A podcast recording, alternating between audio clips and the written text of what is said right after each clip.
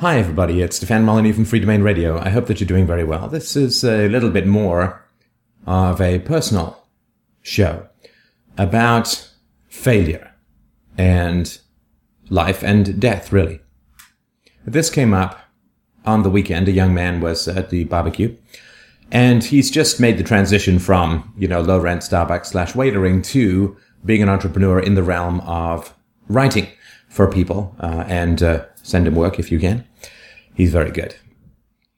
And he's going through all of the stresses and strains of fearing failure, right? Because every time we want something in our life, with the desire comes the fear. And in many ways, we can measure the desire that we have in accordance with the fears that we're feeling. So, for instance, when I go to see ballet, I'm not particularly burning with fear, lust, and desire to become a ballerina or a male ballerina because uh, I have uh, uh, the rhythm sense of a slab of sidewalk and the flexibility of an oak tree.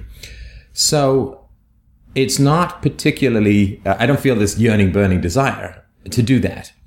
Uh, when I first began to see the glimmerings of being able to move from uh, software management to this crazy philosophy job, I felt this yearning, burning hunger to do it because I really, really wanted to do it. I felt it was the best thing I could conceivably do with my life. There was enough enthusiasm.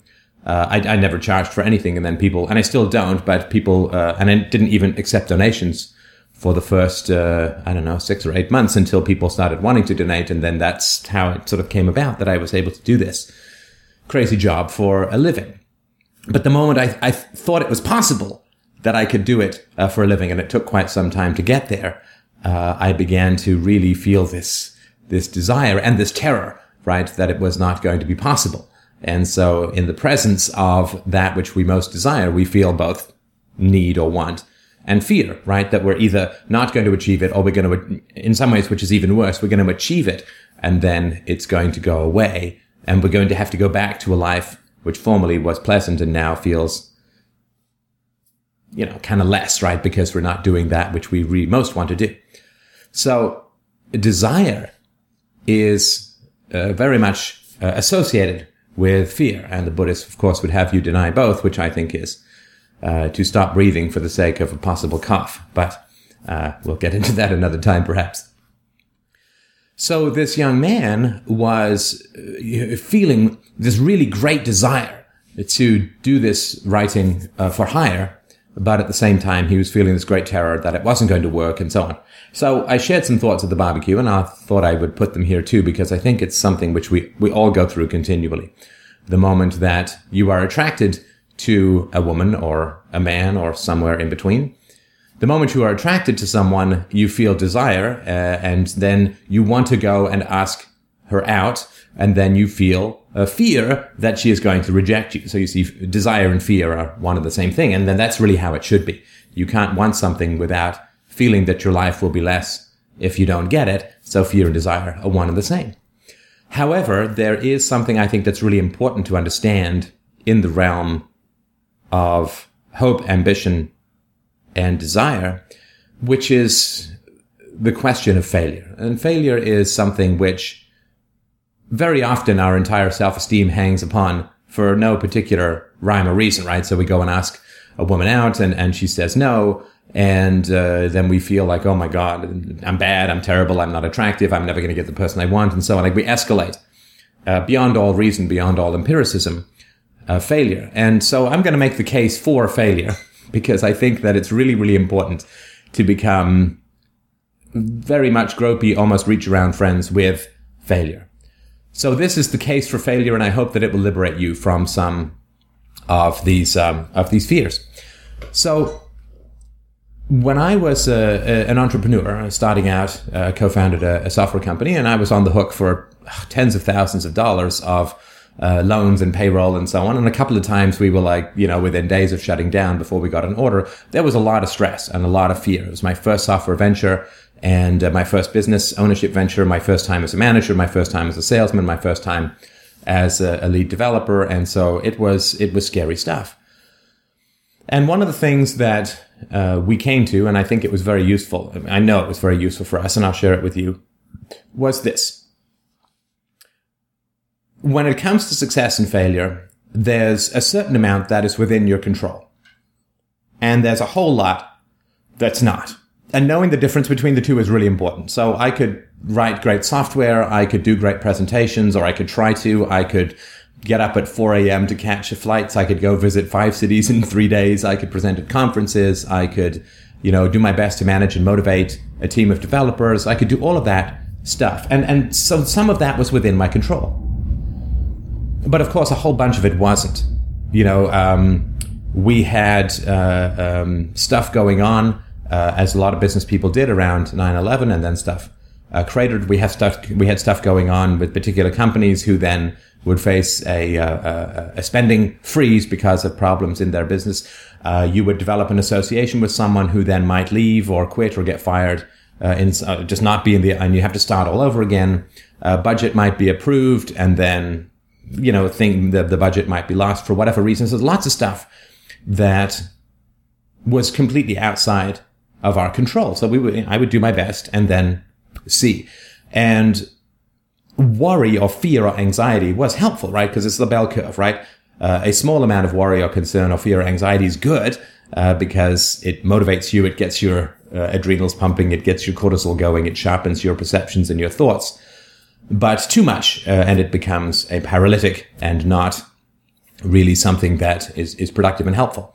So recognizing that I had control over some of the variables, but probably only a minority of the variables, all things considered that was uh, that was really I didn't have control over whether other competitors came into the field. I didn't have control whether say Microsoft would decide to come into the field and you know blow us all away like a gnat on a windshield. So recognizing what I had control over, focusing my energies and intentions on that, and basically just trying to push aside all the rest of the stuff. So I did not take ownership for things beyond my control because that is really the worst aspect of stress when you try to manage things that you can't control. You're going to get wet, uh, you're going to get married and, um, it's storm clouds are gathering in the sky and you get all kinds of stress. And it's like, well, either you're going to uh, uh, get married in the rain or you're going to get married in the non-rain. It's you know you can be curious about that. You can have a preference, not that it really matters because the storm clouds are going to do what they're going to do.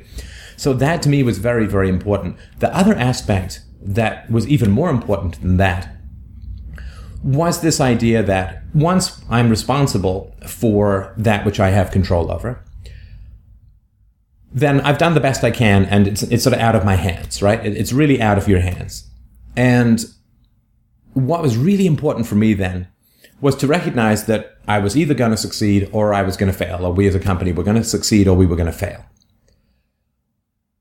And I had done everything that I reasonably could to ensure a positive outcome. And then, you know, the fate gods do their combat and spit out something from some orifice that is going to be the result. And what I really, really hung on to, like grim life during my uh, years as a chief technical officer, was that I may succeed or I may fail.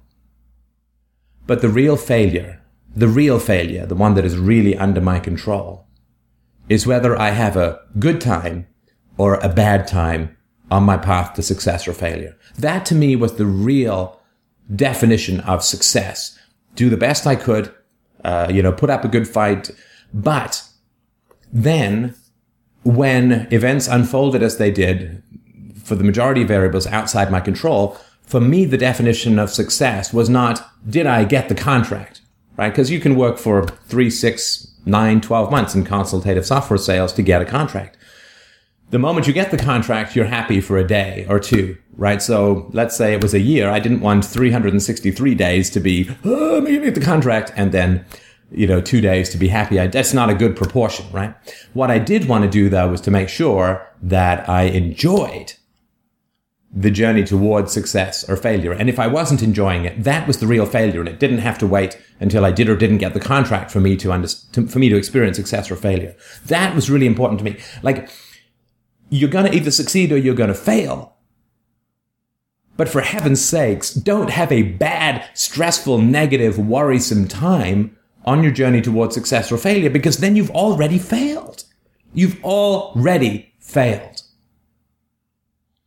Because failure, failure is the essence and the vast majority of life, right? So it's, it's well estimated that to get one consultative software sale, sale, you have to make a thousand cold calls, which will result in a hundred callbacks, which will result in 10 meetings, which will result in one sale, right? One in a thousand contacts results in a sale. That is, that's batting one, right? That is a very large failure rate. And think of all the code, if you're a coder, think of all the code that you write before you get something that compiles efficiently and works and meets spec and so on. Think of all the relationships that you've had before you meet the love of your life, if you have or haven't yet, right? I mean, are they all failures? Well, no, but they certainly aren't uh, failures. They are failures in the degree to which they have led to a lifelong, passionate uh, love affair, right? Uh, think of all the websites you visit versus the number of ones that you bookmark, right? Think of the number of products you look at in a catalog as you flip through versus the number that you buy. Well, everybody desperately wants you to buy their product and you're just, you know, flipping past it, right? So I think that's really, really important to understand that, that failure is absolutely the vast majority of life. And if you don't make friends with failure and enjoy the journey to whatever you define as success or failure, then you really have no chance for happiness in this life right? If you hang your joy on, as some tennis player said, the thrill of victory, which really lasts about 15 minutes, then the vast majority of your life is spent in anticipation of success or failure, worrying about success and failure, rather than enjoying whatever it is that you're on the journey towards success or failure. So recognizing that failure is really, really core and central and you have to make friends with it if you're going to have any kind of happy or satisfied life. Let me make another case too, which is the case from genius if we look at the most brain spanning geniuses uh, in history and look at their success rates, and again, I'm just, this is just off the cuff, so I haven't done huge amounts of research because there is a lot that is subjective about this. But look at uh, Shakespeare, you know, wrote dozens and dozens of plays, of which maybe, you know, four, six, eight, maybe 10 are considered to be great. And even within those plays, there are things which are considered not particularly uh, great and which aren't particularly logical. He's got anachronisms and all this kind of stuff as well. So for, for Shakespeare, you know, the best writer in the history of the planet, his success rate is about 20 to 25%. Think of um, Charles Dickens, wrote dozens and dozens of novels. Uh, the ones which are regularly read, assigned considered classics, maybe seven, maybe 10. Again, 20 to 25% success rate, even for the greatest geniuses in the history of the world. Uh, Einstein, you know, what were his contributions after his mid twenties? Well, uh, endless mad pursuit of the unified field theory, uh, which was a massive fail, right? So a success for a couple of years uh, when he was working as a patent clerk, and then um, you know very large failures for the rest of uh, of his life. Uh, Paul McCartney, post Ram, post nineteen early nineteen seventies. where is the success rate there, right? So look at uh, even the, the, the, greatest and most wonderful uh, musicians look at the success rate of stuff which is regularly performed relative to everything that they wrote. Look at um, playwrights. Uh, Edward Albee, Who's Afraid of Virginia Woolf? And what? Right? Uh, um, uh, uh, look at um, Tennessee Williams. the, the big two, right? You've got The Glass Menagerie, you've got um, A Streetcar Named Desire, a few others, but the vast majority, including a novel that he wrote, you know, completely forgotten, washed away by the tides of history. Eugene O'Neill. Uh, have you ever heard of a play called The Hairy Ape? Well, no, of course not, because uh, that was a massive fail on his part. He is known for what? Desire Under the Elms, uh, A Long Day's Journey into Night, you know, maybe a couple more. Sam Shepard. Look at his uh, plays, the vast majority of which are uh, completely forgotten uh, Noel Coward. Uh, you, you, you, get the idea. You can go on and look at novelists, right? Uh, look at uh, uh, George Orwell, right? What you got? 1984. You've got Animal Farm. Maybe Down and Out in Paris and London, which is a really great read. You should have a look. But the vast majority of his output completely vanished. Uh, not completely vanished, but you understand, not sort of part of, of what, although the writing is, is, is beautiful for the most part, he's a fantastic writer. Um, so I just sort of want to want to point out that there is a peak of creativity. There's a peak and focus of creativity, even for the most brain spanning geniuses, even for the most creative souls on the planet. The vast, the majority, if not the vast majority, of what they produce, it does not make it into the into the Western canon. Right? Does not make it into the permanent repertoire of uh, high, of the highest culture. So even if you're a complete genius, then you have a success rate of 20 to 25 percent if you're lucky, and most For most of uh, uh, people, it is much uh, lower than that, right? So uh, that is something to really recognize that even if you were the very conceivably best ever in your profession, you would still spend the majority of your life not succeeding relative to your highest standards, relative to that which you know you could achieve. So I think that's another really important thing to remember and to understand. Failure is absolutely core to life. If you can't make friends with it, you can't, if you can't enjoy it, right? I'm either going to hit the wall or I'm either going to, I'm on a plane, I'm either going to clear those trees or I'm not going to clear those trees.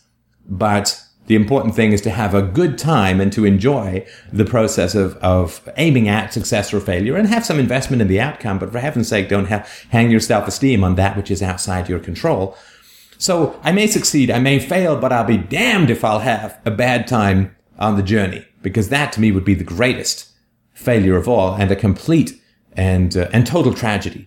Uh, and really that is a kind of waste of life. And that is a real kind of shame. Think of an Olympic athlete right? Um, you finally get that 100 meter dash. You got 10, what, 9, 10, 11, 12 seconds.